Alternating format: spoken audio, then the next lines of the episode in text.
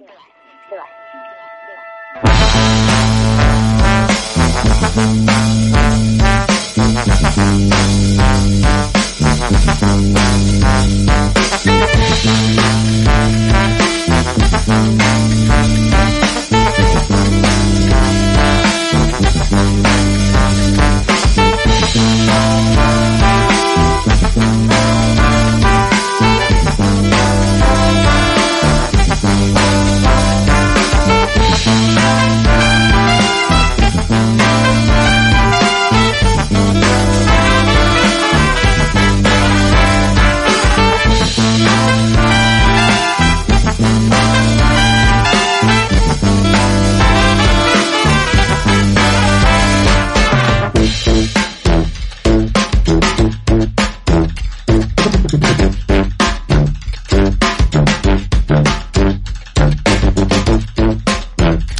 Una buona serata a tutti, adesso è il momento di, mm, del microfono aperto di Radio Popolare, ma prima un brano.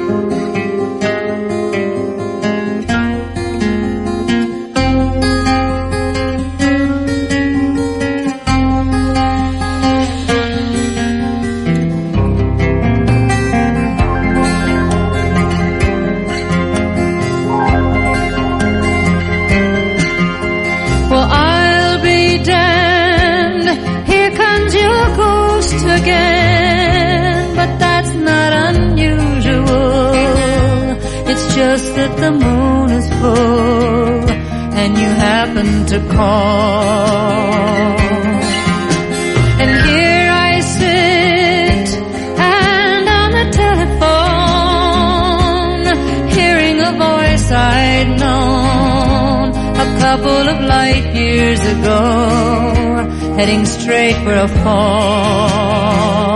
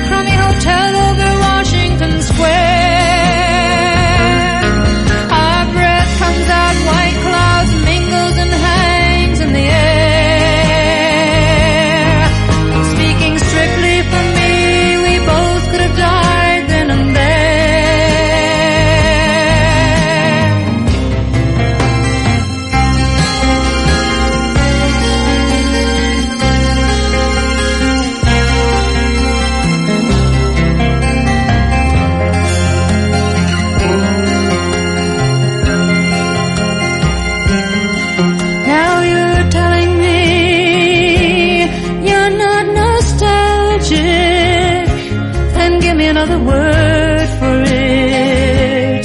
You were so good with words and at keeping things vague.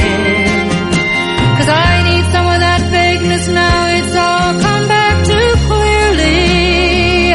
Yes, I loved you dearly. And if you're offering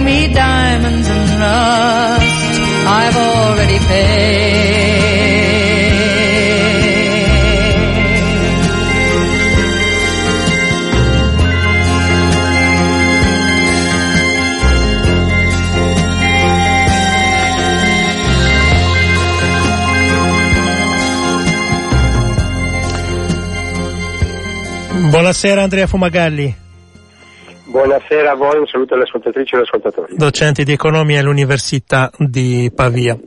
Ehm, questi anni, soprattutto, si, anche se non siamo usciti completamente dalla crisi, si fanno i primi bilanci e praticamente la crisi, questa è ovvia, e siamo tutti più poveri eh, però c'è chi si è impoverito di più.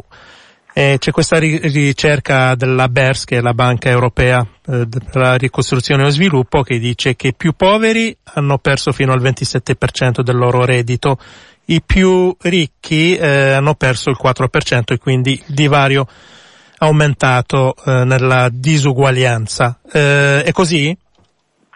Sì, è sicuramente così perché gli effetti della crisi che è partita con, appunto, con la crisi dei subprime nel 2007-2008, soprattutto per quanto riguarda l'Europa, che da questa crisi è stata colpita essenzialmente nei paesi del centro europeo, la, soprattutto l'Inghilterra, la Germania e, e, poi la Spagna, che erano economie molto finanziarizzate che dalla, da questa crisi hanno avuto un calo, uh, una crisi bancaria e creditizia molto forte al punto tale che sia in Inghilterra che in Germania ci sono state delle nazionalizzazioni delle banche. Ricordiamo che la Royal Bank of Scotland è stata nazionalizzata dal governo conservatore inglese, la Dresdner Bank è stata nazionalizzata dal governo della Merkel, tutti i governi liberisti, che poi la, la stessa ABN Ambro belgo, belgo-olandese ha avuto tutta una serie di problemi, il Banco di Santander e la Cassa di Catalogna hanno avuto la stessa dinamica, sono stati tutti poi salvati da quello che è il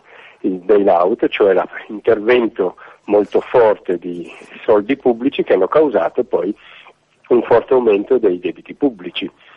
Debiti pubblici che poi nel nome dell'austerity, nel nome delle, del pareggio di bilancio, del fiscal compact, dei patti di stabilità di Maastricht e di Amsterdam, votati da tutti i paesi europei, hanno portato alla crisi greca e all'adozione, all'imposizione più che altro di politiche di austerity che con taglio ai servizi sociali, eh, aumento della flessibilità della precarietà sul mercato del lavoro, stagnazione dei salari hanno avuto come effetto, soprattutto in Europa più che in altre realtà eh, globali, una forte diseguaglianza reddituale eh, i dati che vengono presentati da Sergi Gurlev, che è capo economista della Banca Europea per la ricostruzione e lo sviluppo, non fa altro che confermare quanto già sapevamo di fatto.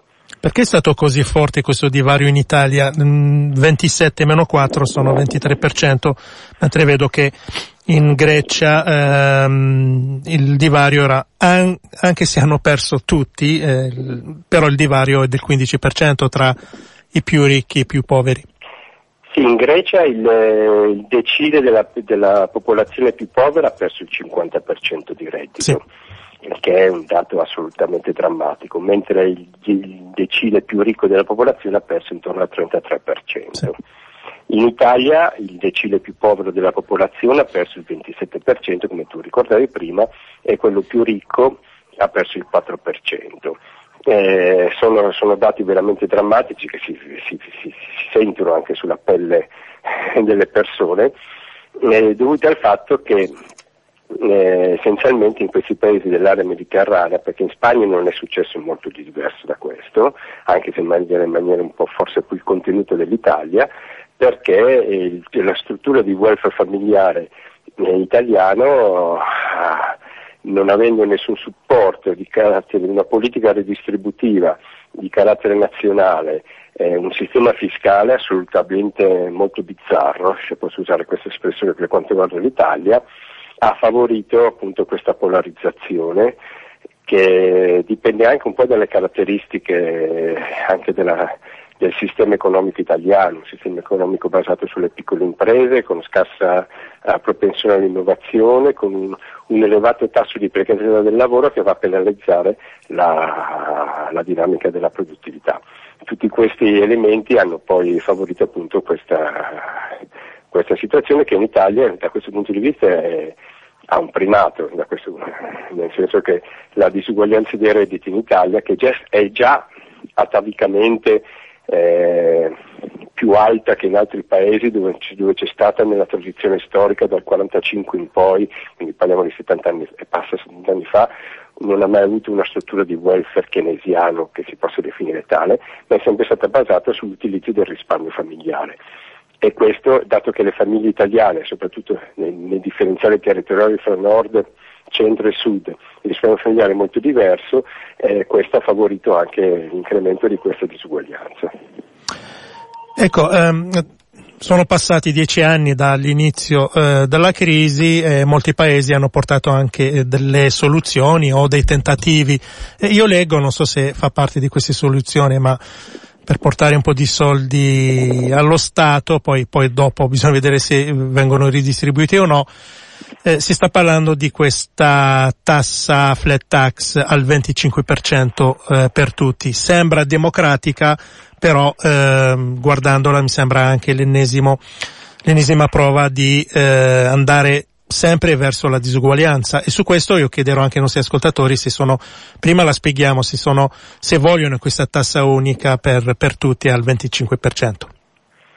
No, questo è esattamente uno dei fattori di causa della disuguaglianza, perché negli ultimi vent'anni le politiche fiscali a livello nazionale, soprattutto in Europa, hanno ridotto sempre più la progressività delle aliquote fiscali.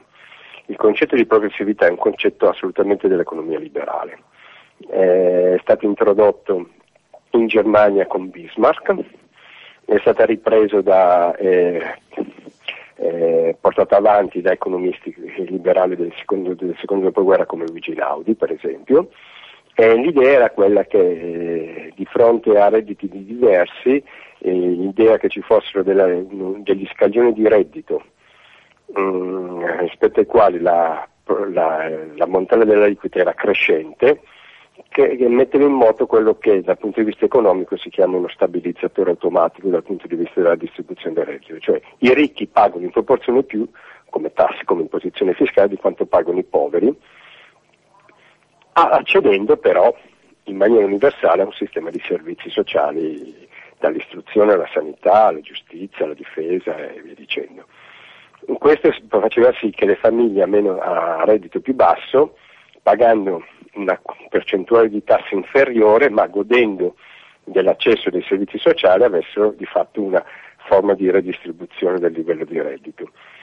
Eh, questa idea, che era al centro dell'economia liberale del Novecento, è stata progressivamente smantellata a partire dalla, dalla, dall'egemonia del pensiero neoliberista e, dalla, e dal mantra della, del, dell'idea che riducendo le tasse si favoriva lo sviluppo soprattutto, ma non riducendo le tasse a tutti, riducendo le tasse ai più ricchi, perché erano i ricchi, gli imprenditori, i manager, i, i liberi professionisti, coloro che facevano investimenti, che avendo una, un livello di tassazione inferiore potevano poi disporre di maggiori soldi per poter fare investimenti per poter quindi favorire una crescita economica e di conseguenza anche una crescita occupazionale.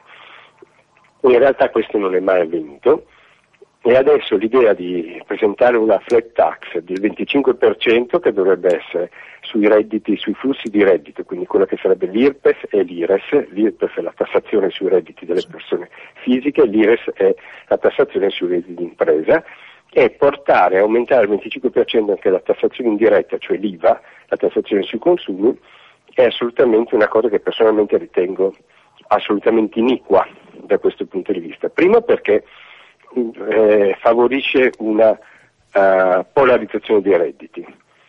Teniamo conto che le classi con reddito più basso sono quelle che spendono di più rispetto al reddito che hanno per poter sopravvivere. Le classi più ricche sono quelle che spendono di meno in relazione come quota del reddito disponibile. Questo vuol dire che la propensione al consumo è più alta nelle classi con meno reddito rispetto alle classi con più reddito le, le, una, una, un, un, sistema fiscale che azzera la, le aliquote, mettendo solo un'aliquota al 25%, avrebbe un effetto di ridurre la propensione marginale al consumo di buona parte della popolazione, che è quella che ha redditi più bassi, con effetti negativi anche sulla crescita economica. Eh, è una tassa veramente iniqua, anche perché la, l'imposizione indiretta, l'IVA, quella sui consumi viene pagata da tutti allo stesso modo, sia dal ricco che dal povero. È chiaro che una tassa del 25% sui consumi penalizza le famiglie con reddito più basso, mentre ha effetti meno pesanti sulle famiglie a reddito più alto. Eh, questa, la tassazione diretta dovrebbe essere compensata da un aumento della progressività delle aliquote sulla tassazione sui flussi di reddito appunto per compensare questa situazione. È una vecchia proposta questa che viene fatta per esempio dall'Istituto Bruno Leone che in Italia è il principale pensatorio fin del pensiero neoliberista sulla base dell'idea che riducendo le tasse si favorisce lo sviluppo.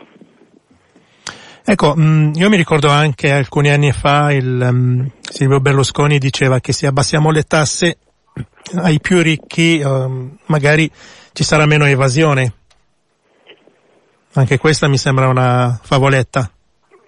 Ma questo dipende perché il mm. problema, delle, il problema delle, dell'evasione in Italia è dovuto al fatto che abbiamo un sistema fiscale, un sistema di ammortizzatori sociali, un sistema fiscale che è assolutamente molto complesso, iniquo è assolutamente distorto perché determinate categorie che hanno la stessa diciamo, eh, volume di reddito disponibile provenienti da cespiti diversi hanno, eh, possono godere di tassazioni da, di forme di imposizione fiscale differenziato.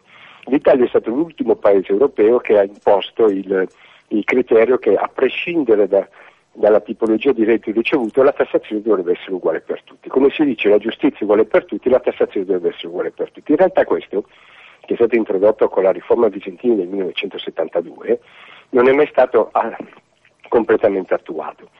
Si sono create una serie di dinamiche tra sgravi, eh, eh, tassazioni separate, ricordo per, in particolar modo la tassazione separata sulle collaborazioni coordinate e continuative, eh, sui lavoratori autonomi, piuttosto che, che hanno fatto sì che in realtà le, le, il, lo zoccolo duro dei, di coloro che pagano le tasse essenzialmente sempre rimasti il lavoro dipendente, mentre i percettori di rente finanziaria dei titoli di Stato alle plusvalenze finanziarie, piuttosto che i redditi derivanti da rendita immobiliare, eh, immobiliare gentrification, eh, proprietà di casa, eccetera, hanno sempre avuto una tassazione separata. Questo ha creato una situazione molto complessa che dovrebbe essere semplificata.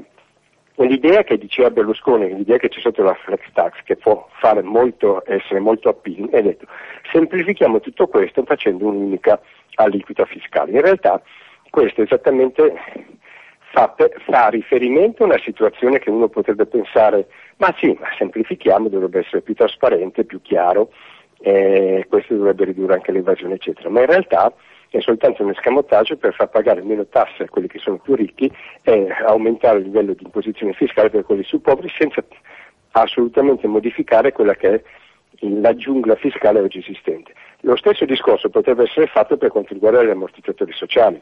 Noi abbiamo in Italia una pletora di ammortizzatori sociali che fanno sì che i lavoratori che si trovano nella stessa condizione lavorativa, nello stesso settore, nel momento stesso in cui perdono il lavoro hanno trattamenti differenziati e quindi eh, sarebbe necessario, dal mio punto di vista, una semplificazione del sistema fiscale sulla base di una tassazione sulle proprietà, quindi la tassa patrimoniale, declinata a seconda del tipo di proprietà, perché le proprietà oggi non sono tutte uguali, c'è proprietà, non c'è più la proprietà fondiaria della terra, ma c'è la proprietà che deriva dai diritti di proprietà intellettuale, c'è tutta la proprietà che deriva dalla, dalle plusvalenze finanziarie, c'è la proprietà che riguarda la gestione del territorio, che sono le tasse sulle, sulla casa, sulle, sulle, proprietà immobiliari, eccetera, eccetera.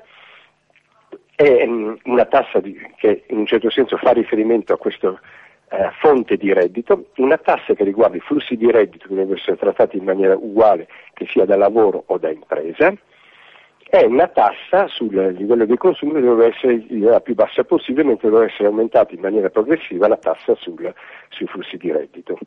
E una semplificazione su tre livelli di tassazione ben chiari, precisi, con una forte progressività delle aliquote sui, sui redditi, sarebbe sicuramente un elemento di semplificazione che attualmente non c'è. Teniamo presente, ad esempio, che oggi tra i redditi tra i 25.000 euro e i 55.000 euro noi abbiamo delle aliquote fiscali che sono il 36, il 38 e il 41%. Vuol dire che nella fascia dove si condensa maggiormente la, la, la presenza di redditi tra 25.000 euro imponibili, che significa poi 1.000 euro al mese o 1.200 euro al mese, e 55.000, che significa 2.000-2.300 euro al mese, quindi uno stipendio medio, no? si arriva a pagare delle aliquote fiscali la cui divergenza 36, 38 e 41 è praticamente una flat tax di fatto, ah, sì. molto elevata e va a penalizzare il ceto operaio, il ceto del lavoro dipendente e il ceto medio impoverito. Vediamo se c'è una telefonata e chiedo scusa perché l'ho fatto aspettare. Pronto? No, no, non ha aspettato.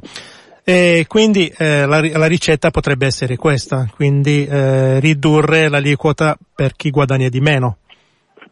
Sarebbe di, una ricetta potrebbe essere quella sì. di ampliare l'area no tax che fino adesso è intorno a 10.000 euro e portarla verso i 12-15.000 euro ridurre la, la, l'aliquota sui redditi tra i 15.000 e i 35.000 euro, che adesso è il 36%, che è scandaloso ed è eccessivamente elevata, ma è quella che, che consente di avere più, più, incassi da questo punto di vista, perché lì condensa la maggioranza dei, della, dei, dei lavoratori e delle lavoratrici italiane, mentre è scandaloso che sopra i 55.000 euro ci sia un'aliquota del 41% fino da 55 fino a un milione di euro. Quindi aumentare il livello delle eh, aliquote e renderle più progressive riducendo quelle sui redditi più bassi e aumentando quelle sui redditi più alti. Tutto chiaro. L'ultima domanda che non c'entra con eh, questo nostro tema è su una ehm, diciamo, previsione eh, dalla Banca Centrale Europea ai ehm, molti eh, governanti dicono che abbiamo lasciato la crisi alle nostre spalle, quindi siamo, il trend è rafforzato, quello della crescita. È così? Allora, è una cosa curiosa quello che sta avvenendo, perché se noi guardiamo negli ultimi due anni, andiamo a fare un'analisi statistica, perché le statistiche poi ci sono, basta saperle, sapere come cercarle saperle guardare, no? Noi abbiamo che, se andiamo a vedere eh, la dinamica dei profitti delle grandi imprese multinazionali, sia negli Stati Uniti che in Germania che in Cina, noi abbiamo avuto che negli ultimi due, due anni e mezzo questi profitti sono aumentati del, negli Stati Uniti quasi del doppio. E in Germania e in Cina un po' meno, però intorno sono aumentati del 60-70%. Le multinazionali stanno benissimo, per le, le grandi imprese la crisi non esiste più. Ma lo stesso vale per le, per le grandi imprese finanziarie multinazionali, parlo, non parlo delle banche locali che sono all'interno invischiate in una situazione particolare, soprattutto per quanto riguarda l'Italia, per le commissioni politico-mafiose in cui, in cui si trovano. Ma, e quindi nel grande capitale sta benissimo, per il grande capitale la crisi è terminata da parecchio tempo. Lo stesso vale per le grandi società finanziarie. Se andiamo a vedere gli indici finanziari delle principali borse internazionali, abbiamo visto che a partire dal 2013 in poi, con qualche ricaduta, abbiamo, abbiamo gli indici azionari del Dow Jones, del Nasdaq, della borsa Hong Kong, eh, di Londra, eccetera, che sono ai massimi storici, il che significa che le plusvalenze e le rendite finanziarie sono ai massimi livelli. Da questo punto di vista, dal punto di vista del capitale, potremmo dire che la crisi è assolutamente, anzi non c'è mai stata una situazione più favorevole all'incremento di redditi da capitale e da finanza come quella che si sta in questo momento. Il problema della crisi invece riguarda il lavoro. E questo è l'elemento. Siamo, siamo di fronte a una disparità un aumento delle diseguaglianze di reddito nell'ambito della distribuzione, quella che si dice in economia personale, cioè all'interno degli Stati. Perché può darsi che a livello globale fra nazioni, con l'aumento del reddito del prodotto interno lordo in Cina, in India piuttosto che in Sudafrica, un po' meno in Brasile per la crisi che adesso sta vivendo il Brasile e anche in Russia, i, i divari rispetto ai vecchi paesi ad alta industrializzazione dell'Occidente si sia ridotto, ma all'interno di questi paesi la disuguaglianza tra le fasce di lavoratori e le fasce della popolazione è aumentata in maniera assolutamente preoccupante. Vediamo, pronto? Sì, pronto, buonasera. Buonasera. Allora, brevissimamente in premessa, si tenga presente che i miliardi alle banche, così come gli 80 euro, ha contribuito a pagarli anche la sventurata che è morta al freddo in roulotte ogni volta che ha pagato l'IVA. L'intervistato attuale, eh, se è un esperto è lì che sta nascondendo le soluzioni, oppure non è un esperto, perché la soluzione è semplice, semplicissima, si stabilisca... Mino, basta. Di, si, si, stabilisca un importo di reddito Mino, Mino, Mino, Mino, Mino. da tese, censura, autocista. Pronto, pronto, pronto. Pronto? Eccoci. Cerco di essere un pochino più equilibrato. Sì. Ehm, io... Eh, è molto interessante tutto quello che dice il vostro ospite. Eh, io, Andrea Fumagalli, docente eh, di economia all'Università di Pavia. Sì. Ok, sì, mi era sfuggito perché io ho seguito da un, da un certo punto in poi. Eh, diciamo che ehm, queste cose mi possono piacere nella mia relativa ignoranza, diciamo, di, di, di comprensione del, delle problematiche fiscali. E la questione fondamentale, secondo me, è che eh, noi italiani medi ok, mi, mi, mi metto nel, nel, novero, siamo ignoranti. Eh, ne capisce chi eh, si interessa di questa cosa. La maggior parte però ha il panem circensis, un po' di televisione, un po' di tette, scusate, un po' di calcio, quello che è, e viene fottuto clamorosamente. Invece chi sa contare, chi sa contare sa come eh, non essere fregato costantemente dalle parole. Eh, quello che intendo è che tante volte mh, tutti questi ragionamenti sono molto interessanti, ma la maggior parte della popolazione si ferma alla terza riga, dopodiché non segue, non legge più e viene eh, sempre rincoglionito da slogan, da viva gli 80 euro, da facciamo la flat tax, da eccetera eccetera e non arriva molto più in là. Quello che eh, vorrei ehm, dai docenti, ma mi rendo conto che loro parlano un linguaggio consono.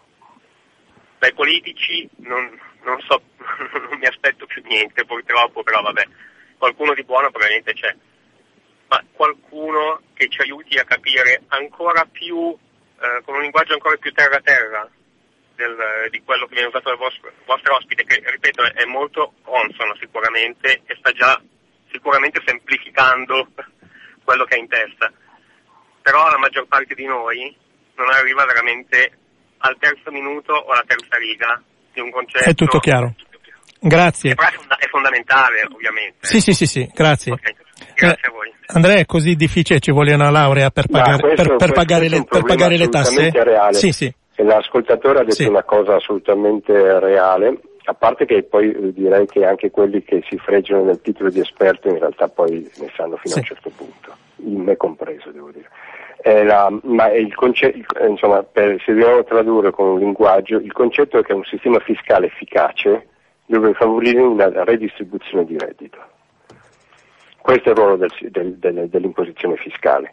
L'imposizione fiscale dovrebbe far, far sì che, poiché quello che ha più soldi dovrebbe pagare in proporzione più tasse per garantire la possibilità che anche chi ha meno soldi possa accedere ai servizi di pubblica utilità essenziali per la sua sopravvivenza, che sono i servizi della sanità, i servizi dell'istruzione, i servizi della, dif- della giustizia, i servizi anche delle relazioni umane, della, della casa, eccetera. Questo è il concetto principe. Qualunque tent- proposta di riforma fiscale come quella della flat tax, che è assolutamente antitetica eh, nega questo principio, è un sistema fiscale che fa gli interessi di pochi a danno di molti. Questo è, adesso cerco di esprimerlo nella maniera più semplice possibile. Tenendo conto, c'è, una, c'è un aggravante che oggi bisognerebbe far sì che il sistema fiscale sia adeguato a quelli che sono eh, le fonti di reddito prevalenti. Quali sono le fonti di reddito prevalenti oggi? Il lavoro, sarà brutto dirlo, ma all'interno di, una, de, della, di un'economia, di, una, di un'impresa, eccetera, pesa molto meno.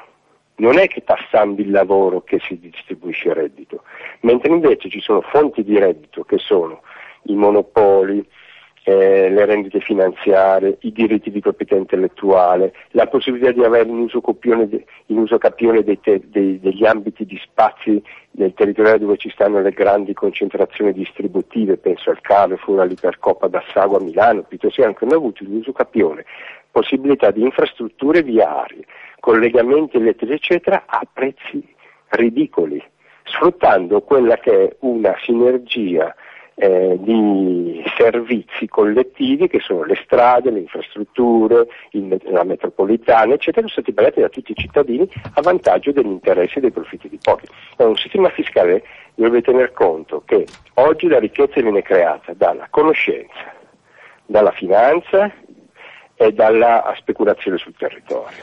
Questi sono i tre fattori che dovrebbero essere maggiormente tassati in un'ottica di redistribuzione. Bene, bene, bene.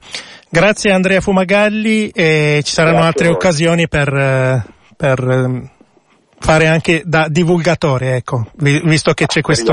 È, questa... un lavoro, è un lavoro arduo e difficile, ma ci proviamo. Grazie, buonasera. Grazie a voi, un saluto alle ascoltatrici e agli ascoltatori. Grazie, grazie anche da parte mia ai nostri ascoltatori e ascoltatrici. Tra poco ci sarà la trasmissione di Marcello Lorrai e io vi do appuntamento domani sempre alle 18.30. Buonasera a tutti.